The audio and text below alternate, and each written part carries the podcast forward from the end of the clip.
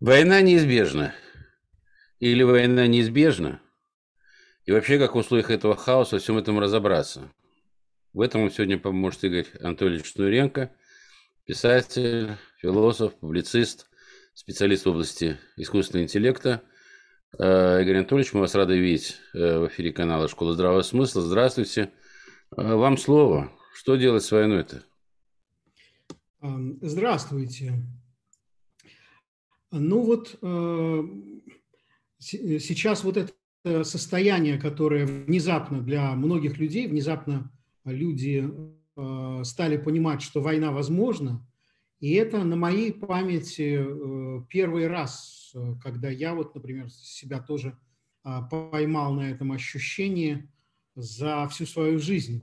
Вот. То есть в России сама эта мысль прийти в голову, наверное, не могла. То есть где-то войны велись, где-то там далеко за рубежами, ну, то, что называется через прокси, то есть когда там какие-то силы, поддерживаемые Советским Союзом или Россией, где-то там сражаются с кем-то, да. А вот то, чтобы э, внутри самой страны, по сути дела, э, то есть даже Чечня на самом деле это не э, пример, потому что это где-то далеко на Кавказе, это немножко ограничено. Понятно, что э, э, воздействие было на все э, области жизни, вот. но тем не менее это не, как бы не совсем то.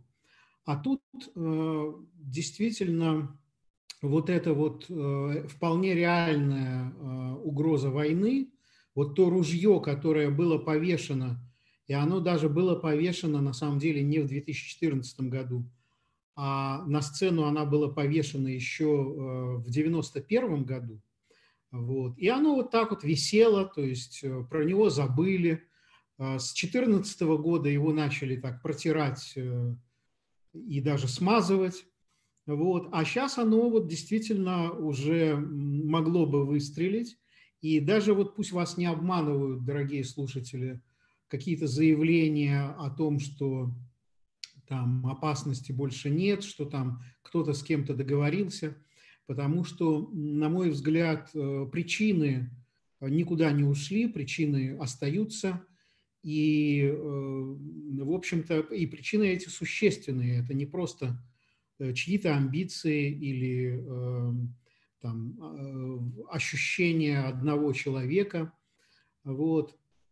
Вот э, интересно сейчас э, повсюду все постят ролик, э, как это, слепаков такой, да, где задается вопрос, а, при, принял ты или нет, что-то такое, да, то есть и там речь идет о всем известной процедуре, да, а, и он там как бы тонко стебется на самом деле над теми, кто не принял, потому что, то есть те, кто выступают против э, сегрегации, против ограничений э, с этим связанных, они вдруг восторженно стали репостить вот этот ролик, потому что э, они увидели там ну, вопросы. Просто кто-то в первый раз за всю эту историю кто-то начал задавать вопросы. Но пусть они не обманываются, потому что на самом деле ролик о том, что якобы есть некий выбор, и э, вот этот выбор перед вами, и вы, должны, вы можете и должны выбрать. На самом деле выбора нет. Но вот почему я привел этот пример в связи с войной, вот с ощущением этой войны, да? Потому что ролик очень хорошо выражает вообще а, умонастроение а, времени, вот, сегодняшнего дня. В чем оно? А в том, что на любой вопрос – можно задать воп- э, э, контрвопрос или нет. То есть, правда ли война отменена в связи с отводом войск от границ или нет? Признаем ли мы ДНР и ЛНР или нет? А может быть, сдаем мы эти республики или нет? Заключаем мы похабный мир, вот как э, в статье Суркова недавно вышедшей, буквально на днях, э, где он полностью, так сказать, так вот поворачивает на 180 градусов. А он э, в ноябре, по сути, призывал к войне, а теперь он как бы за заключение такого похабного мира, когда, по сути дела, все уступается.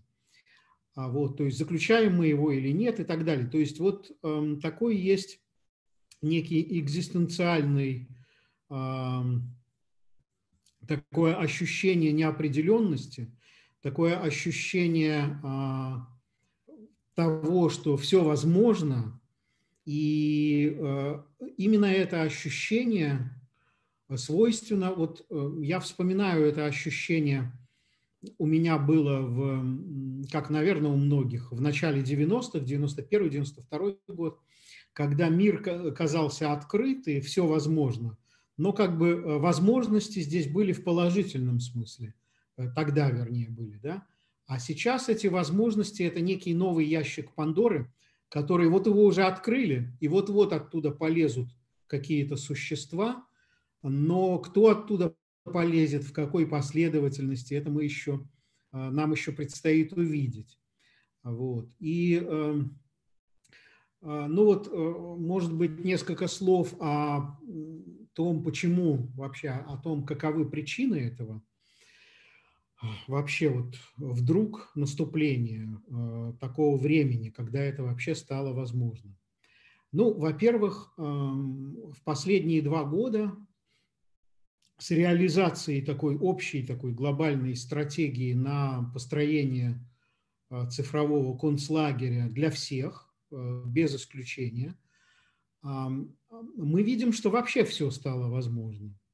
А, то есть, когда мы посмотрим на то, что сейчас происходит в Канаде и в Австралии, то есть в Австралии вот эти концлагеря уже возникли, в Канаде мы видим, как люди, которые поддерживают вполне законный протест по всем меркам, да, потому что, да, если мы сравним вот тот протест дальнобойщиков, который сейчас происходит в Канаде, например, с волнениями летом 2020 года по Северной Америке движение э, Black Lives Matter, да, когда там просто захватывали города, был захват центра Сиэтла, там захватывали другие города – Э, понятно, что все громили, то есть и, конечно же, реакции на это властей не было практически, да, в то время как сейчас э, просто люди действительно блокировали правительственные кварталы, требуя как бы отмены там вот этих вот правил по обязательному, обязательному совершению модного вот этого ритуала, да, и, то есть, они никого не, э, там, на улицах не останавливают, не строят баррикад, не, развора... не, э, как бы, не громят ничего, не уничтожают чужой собственности, ничего этого не происходит. То есть, по меркам буржуазного общества ничего особенного не происходит. Но а, э, мы видим, какие шаги предпринимают, а шаги – это а, значит, объявили, что штрафы там по 100 тысяч долларов будут а, за любое нарушение. Затем те люди, которые просто пожертвовали деньги, там 25 долларов он прислал, чтобы помочь этим дальнобойщикам купить еду, а у него могут блокировать счета, то есть, ну, как бы без суда причем, да, то есть это все немыслимые какие-то вещи по меркам а, страны, где а, вообще Канада даже, это даже не Соединенные Штаты, там никогда такого не было, наверное, за последние лет 200, то есть это абсолютно спокойная буржуазная республика без каких-то значит, особых движений даже, да, вот. И э, мы видим, как во всем мире э, происходят вещи, которые раньше казались немыслимыми, и поэтому э, мы видим, что вот эти антиэлиты, а я называю их антиэлитами, э, тут, кстати, вот тоже можно несколько слов сказать, э, то есть антиэлиты что делают? Они сейчас объявили войну э, собственным народам для того, чтобы как можно быстрее а, путем вот этого шока и трепета а, перейти, даже не шоковой терапии, да, а как военная операция скорее, перейти к новому мировому порядку, где все уже будут сидеть, сидеть в бараках концлагеря. И, кстати, мы видим, мы вот говорим о значит, цифровом концлагере, о том, что у меня вот много на моем канале антитьюринг роликов, и вот выступал я и на День ТВ, и других каналах вот на эту тему как раз, связанную с искусственным интеллектом, как при помощи вот этих совершенных э, технологий людей будут э, не просто ограничивать в правах, а полностью контролировать и направлять. И действительно это все возможно уже при нынешнем уровне техники, но э, требует больших все равно вложений, э, развертывания вот систем разных, в том числе системы 5G, э, чего нет еще. Да? И мы, э, как бы, когда мы говорим об этом, то действительно вот планы, которые они строят, это 30-й год, 40-й год и так далее – вот. А то, что сейчас происходит, происходит именно вот сейчас прямо. И э, они пользуются для достижения своих целей вполне ламповыми средствами, то есть довольно примитивным насилием. И э, это связано с тем, что э, ну, многие из объявленных технологий, они ну, как бы на ходу клепаются, потому что там кое-что есть. Вот нынешний уровень технологий действительно многое позволяет, но далеко не все. И расчет был на то, что пока они вот это запускают, эти процессы, они как бы доделают э, систему управления, вот в том числе речь идет о системе управления бизнесом, а, там даже не просто крупным бизнесом, а мелким, средним, любым. Вот. Но на это нет попросту средств, чтобы это внедрить, времени, энергии. Это потребует, естественно, вот вся эта система, если она будет создана да, когда-нибудь, потребует э, гигантских абсолютно э, ресурсов энергетических. Вот, поэтому, э, вы понимаете, это все не то, что откладывается, но немножко как бы тормозит из-за вот несоответствия необходимых ресурсов и технических, так сказать, более продвинутых решений соответствие их целям и задачам. Да? И вот я упомянул про эти антиэлиты, я вот в своей книжке «Убить Левиафана», вот такая, да, как раз описываю, я вот взялся анализировать там, собственно, процессы наверху, вот в, в элитном каком-то да, разрезе, и э, до сих пор, в принципе, над этим работаю, потому что это системные такие вещи. Вот. И я пришел к выводу, что, э, ну, во-первых, вот есть эти антиэлиты, а, которые четко работают на уничтожение существующей системы. И это ну, не так часто в истории человечества такое встречалось. И эм, когда вот э, люди говорят о том, что вот надо куда-то писать письма, чтобы этого не происходило, обращаться с петициями. Надо понимать, что они обращаются с петициями именно к тем, кто мотивирован делать прямо противоположное, мотивирован.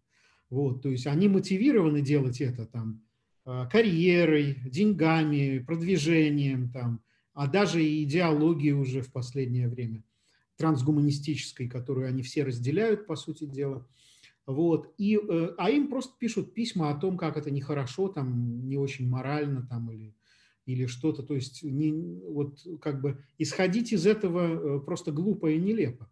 Вот. И возвращаясь к войне, э, понимаете, я вот беру в таком картинку в, с птичьего полета, что называется. А Просто э, мы, мы видим, что им необходим сейчас э, после вот э, истерии и страха последних двух лет из-за вот некой вот этой модной болезни, а, такой вот информационной войны, которую они объявили человечеству, им необходимо а, еще более ламповое такое вот мероприятие типа тотальной войны, причем в горячей фазе, то есть э, для того, чтобы запугать, для того, чтобы подавить любое сопротивление, чтобы любые меры выглядели ну, как бы нормальными, потому что, э, как вот мы видим да, в Канаде, вот эти меры, там, если Канада будет в состоянии войны, то никто и спорить не будет. Да? Ну и сейчас-то особо не спорит, но как бы еще лучше будет. Да? А, а почему именно здесь, а не где-то в других местах? Да? Ну, потому что, во-первых, все-таки Россия, если мы ее возьмем, она не очень-то поддалась этой истерии, не очень поддалась этой инфовойне и запугиванию, то есть где-то 50 на 50, вот опять этот ролик Слепакова говорит об этом, да, то есть 50% людей поддалось, 50 нет, ну как-то так можно сказать. И поэтому, конечно, эти люди, когда вот это начинает уже, они начинают понимать, что у нас э, как бы уже э, там Дума уже непонятно, она вообще э, в центральной клинической больнице, что ли, вся лежит, или где она находится, да? То есть а, люди смотрят на эффект вот тех процедур, которых их заставляют делать, и уже начинают задавать вопросы простые люди. Ну, они с самого начала задавали вопросы, но их становится все больше. Вот. И ну, нужно что-то такое, вот, эм, что полностью переключило бы повестку. Но на это вы можете сказать, что повестка-то как раз э, наших СМИ особо не менялась до самых последних дней. То есть они вот про грядущую войну предпочитали вообще не писать и как-то заметать это под ковер, хотя уже примерно год назад было понятно, что силы э, как бы готовится это все, что э, разрабатываются вот эти планы и так далее. И это действительно так, но я думаю, что просто задумана была операция а, абсолютно, ну вот как план Барбаросса, только в другую сторону. И, кстати говоря, многие вот э, люди, э, которые вот из лагеря э, так называемых патриотов, они давали понять, что ну вот что-то скоро будет, будет либо война, либо, значит, мы полностью отгородимся от Запада, мы, значит, полностью выстроим стену. И для чего это нужно? Да? Понятно, что тоже война решает какие вопросы э, в России. Э, во-первых, война списывает все э, проблемы, все, значит, преступления, вот, совершенные вот этими антиэлитами, все понижение уровня жизни, там какие-то национальные проблемы, все остальные вообще проблемы, которые есть, и позволяет э, прижучить все сопротивление всех, кто что-то возражает, причем уже под тем предлогом, что они антирусские там, или анти как бы, патриотичные, и поэтому их, с ними надо вообще пожестче быть, посадить всех – вот. И эм, кроме этого, э, это позволит ускорить процессы цифровизации, устроить, э, ускорить процессы построения вот этого цифрового ГУЛАГа. Вот эти разговоры эм, о агломерациях, да, которые 18 э, вот этих крупных агломераций в Сибири, которые должны каждая из них вместить себя, в себя по несколько миллионов человек, как, как эти люди туда поедут? Зачем они туда? Они туда не поедут просто так, если их не погнать туда силой, конвоем, да? А, если не разорить их дома, если не заставить их покинуть дома, если не э, пригнать их туда э, там, строем э, под присмотром каких-то карателей. То есть иначе я не очень себе представляю, кто поедет туда и зачем. Вот. И вот, вот эти все планы построения вот этого цифрового концлагеря, э, причем по как бы китайскому образцу с социальным рейтингом. Вот, кстати, элементы социального рейтинга мы уже видим сейчас как раз в Канаде, где люди, которые поддерживают значит, э, этих дальнобойщиков, они уже заносятся в черные базы данных а, и э, в черные списки, им будут отказывать в кредитах там и так далее. По сути дела, это уже такое, они получают негативную метку, просто, за, э, причем раньше никто бы не узнал, а сейчас просто все как бы под колпаком. И вот что-то подобное построить собираются и здесь. И я знаю, что очень ну, есть заказы определенные. правительственным организациям, про, то есть для разработки цифровых идентификаторов и так далее. Вот. Если вернуться, опять же, все-таки к теме войны, то, а, конечно, концентрация войск была реальной, то есть и, и остается. То есть все это, это реальные армии, это реальные армии двух стран, выстроившись друг напротив друга, примерно как это было в Первую мировую войну или во Вторую мировую войну. Вот. И, но только с, с интересным отличием, потому что а, Третья мировая война, а, она как бы Э, проходит в таком объявленном заранее режиме. То есть, да, Байден говорил, когда эта война должна начаться. Вот. И э, почему она не началась до сих пор, хотя была объявлена? Ну, во-первых, э, я так считаю, что это ружье висит и будет висеть, пока не уйдут те проблемы, которые привели вообще к появлению этого ружья на сцене. Да? То есть его нужно будет унести. А чтобы его унести, ну, мир должен измениться, совершенно точно.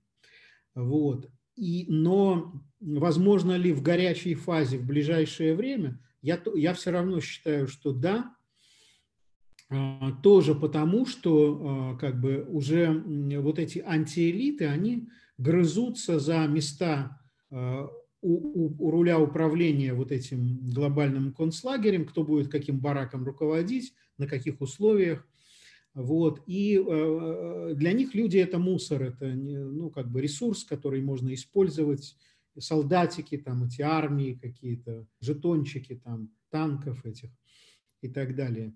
Вот, поэтому они, конечно, пустят это в ход, как только это э, сочтут выгодным. А сейчас что произошло? Я думаю, что до самого последнего момента вот этот э, силовой вариант он оставался э, артикулированным, то есть, и, ну, как бы среди вот этих, э, тех, кто принимает решения у нас. Но в конечном итоге все-таки пока что, наверное, побеждает другой вариант, а, что как-то договориться, как-то все-таки сдать все, что можно сдать, а, и продолжить ну, тот же самый процесс, если если им э, разрешат сохранить лицо. Поэтому ну, мы видим, что пока возможно, что э, тоже там на Западе решение не принято, дать им, мне кажется, что им могут позволить сохранить лицо, потому что глобальная цель, к которой они все стремятся, она очень важна, и э, срывов тут не должно быть в общем проекте. Вот этот про... И я еще обращаю внимание ваше на то, что а, внезапно мы увидели превращение России в региональную державу. То есть действительно а, не, э, уже не глобального уровня. Потому что серьезная вот эта вот э, война с, по сути дела, с частью собственной страны в прошлом, в недавнем, в недавнем, она показывает резкое падение вообще уровня эм, элит, э, и э, они уже даже не смотрят, просто как бы нету даже у них понимания процессов, э, происходящих в мире, а есть вот это вот просто тупое стремление встроиться в тренд, и тренд этот антиэлитный абсолютно. И, кстати, для, вот интересно, что антиэлиты похожи по всему миру – они примерно размышляют в одном ключе, у них установки похожие, они как бы, вот если послушать, что говорит там какой-нибудь наш чиновник и послушать какого-нибудь американского чиновника, не особо они отличаются. Но при этом для Соединенных Штатов это, в принципе, достаточно естественно. Вот это, то есть эволюция, которая система там претерпела, превращаясь уже в антисистему, в свою противоположность, да, а она, ну, такая достаточно логичная и естественная.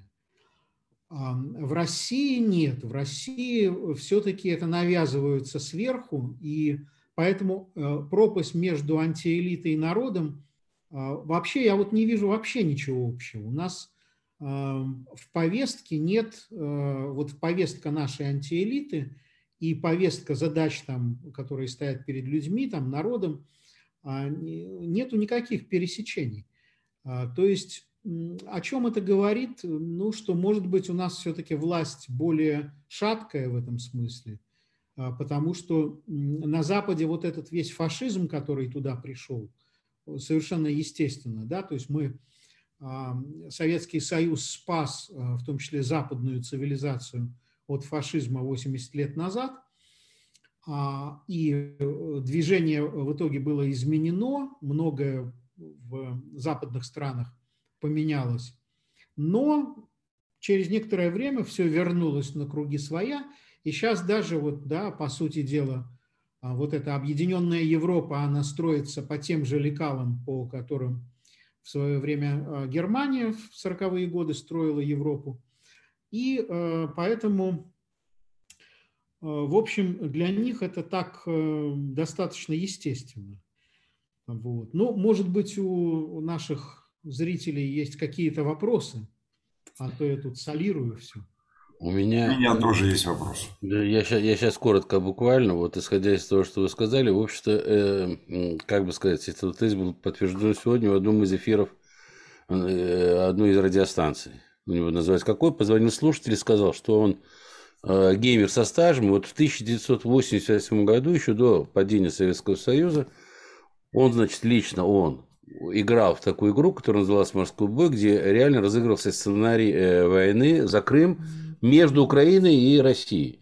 Это еще до падения Советского Союза. И вот в связи с этим э, возникает тогда такой вопрос. То есть, вот этот план, скажем так, в долгую, то есть долгосрочный план – то есть на самом деле это было? Или все-таки же то, что мы имеем, э, то, с чем мы сталкиваемся, это все-таки некий хаос, из которого, ну вот какими-то такими э, шагами, знаете, как из болота, когда вылазишь, там вот здесь пощупал, здесь нащупал, здесь нащупал, для того, чтобы, значит, как-то из этой ситуации вот выйти. То есть, вот по вашему мнению, что все-таки это вот э, какой-то был заданный тренд такой, или это все-таки вот такой породившийся хаос породил определенные действия?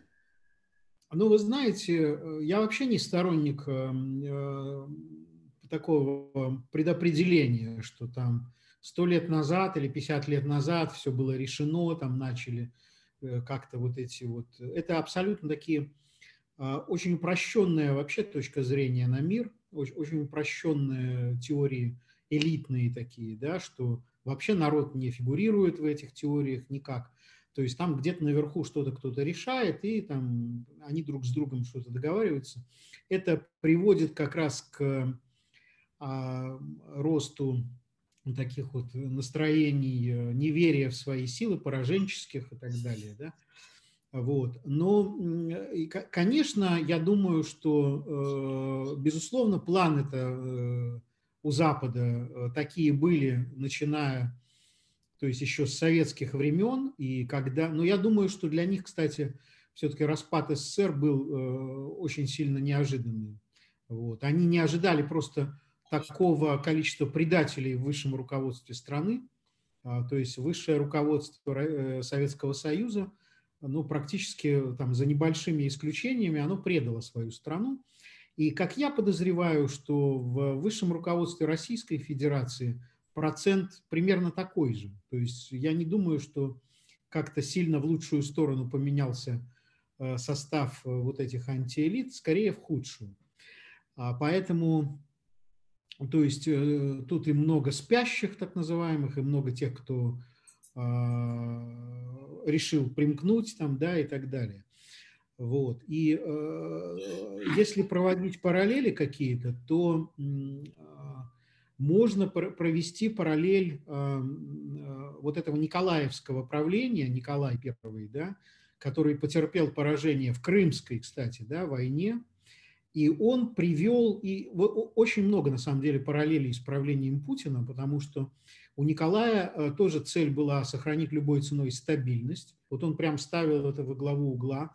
Он, они даже запрещали заводы строить Э, в Москве и Петербурге, то есть подальше от этих городов, чтобы не было волнений рабочих, потому что они смотрели на Западную Европу, где революции, да, там какие-то Париж, да, вот эти все, все время там или Вена, там люди возмущались, что-то выходили на баррикады, и вот они стремились этого не допустить.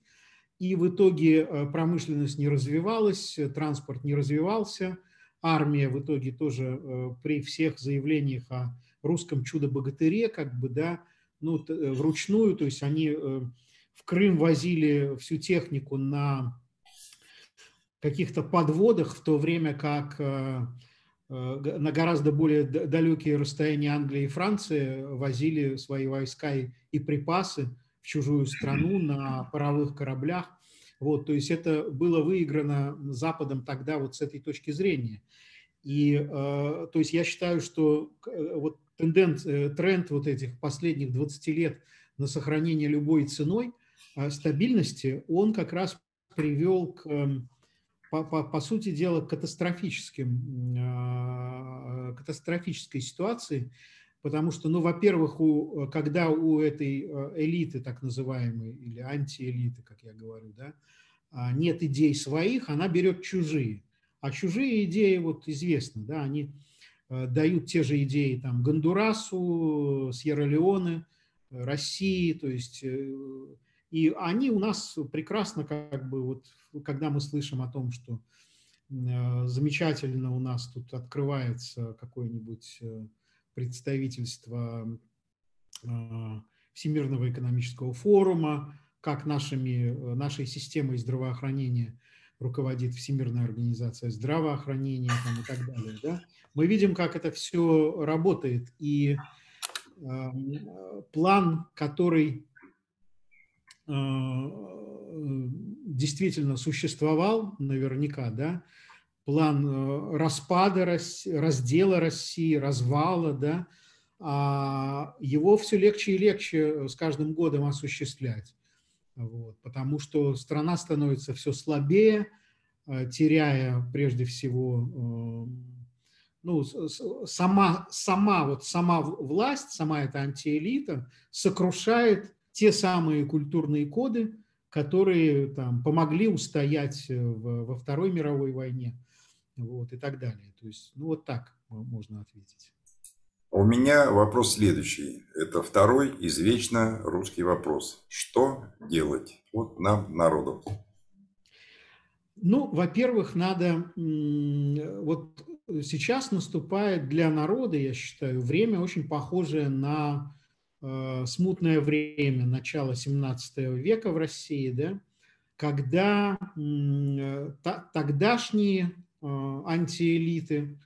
Э, кстати, довольно похожие на теперешние, тоже они ждут, кому примкнуть, кому выгоднее, э, значит, кто-то там счел, что выгоднее к шведам, кто-то, что выгоднее к полякам, кто-то там за лже-Дмитрия первого, лже-Дмитрия второго. То есть между собой они тоже, так сказать, интриговали, и эм, цель их при этом просто было сохранить свои как бы привилегии – и свою власть.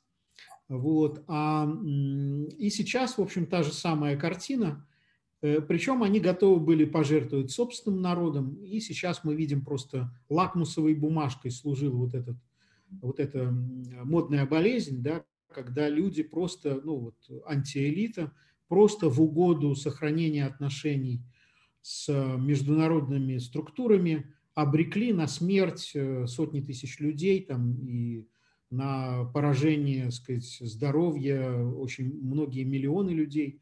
Вот. Это, конечно, абсолютно беспрецедентное такое действие. А, это, по сути, это война с народом. Так вот, и поэтому я жду, что, конечно, снизу начнется все-таки какое-то объединение людей, и э, э, примеры этому во множестве есть, когда люди пытаются что-то сделать, пытаются объединяться. А, ну, понятно, что они там по большей части сейчас это сводится к написанию писем, к каким-то а, петиций, там а, люди активны в социальных сетях, но не только. То есть я думаю, что вот подобные движения, как в Канаде, они все-таки возможны и у нас. Другое дело, что там вот мы видим, что там у тех же, тех людей, которые протестовали против нового мирового порядка, против глобализма. Значит, у них было больше возможностей, то есть у каждого свой, по сути, бизнес, свои вот эти машины, и они все равно, ну, пока, по крайней мере, я думаю, что они потерпят поражение, а, а у нас даже этого нет, потому что у нас э, люди раздроблены, люди, по сути дела, даже вот те же дальнобойщики батрачат на там какого-то чужого дядю, то есть у них нет таких, эм, нету солидарности, нету объединения, но это все должно родиться, то есть я думаю, что Россия начала 17 века была тоже не, не, не в самой лучшей позиции, и даже с точки зрения человеческой солидарности а, люди все-таки, шла война такая всех со всеми, никто не знал, была сумятица умов, а, тоже антиэлиты долбили, атаковали культурные коды,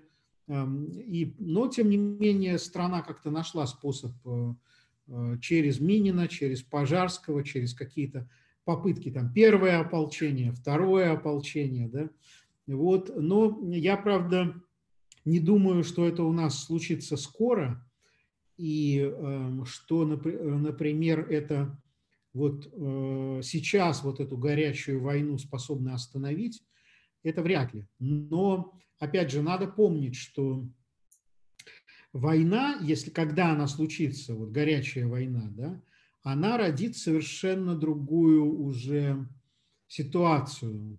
Во-первых, она резко усилит силовиков, а, ну, как бы, я думаю, что даже э, верховное лицо у нас самое главное боится силовиков.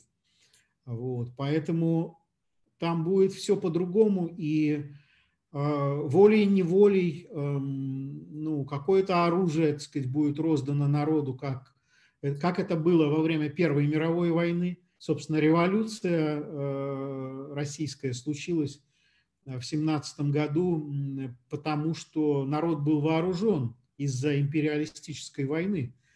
И как бы кто знает, в общем, как работает история – то есть тут я, кстати, вот тоже не, э, не верю в предопределенность.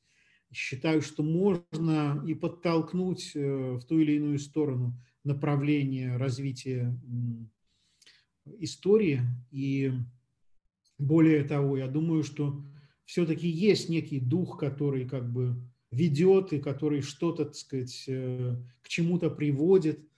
А, так что есть э, такие вот довольно смутные, правда, но основания для оптимизма. Так делать-то что народу? Ждать или искать Минина с Пожарским? Смотрите, делать вот что.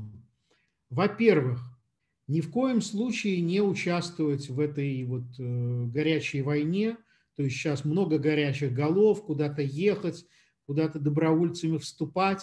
Надо понимать, что это стратегия направлена на, вот Сурков это описал, что им нужно утилизировать просто пассионариев, им нужно от них избавиться.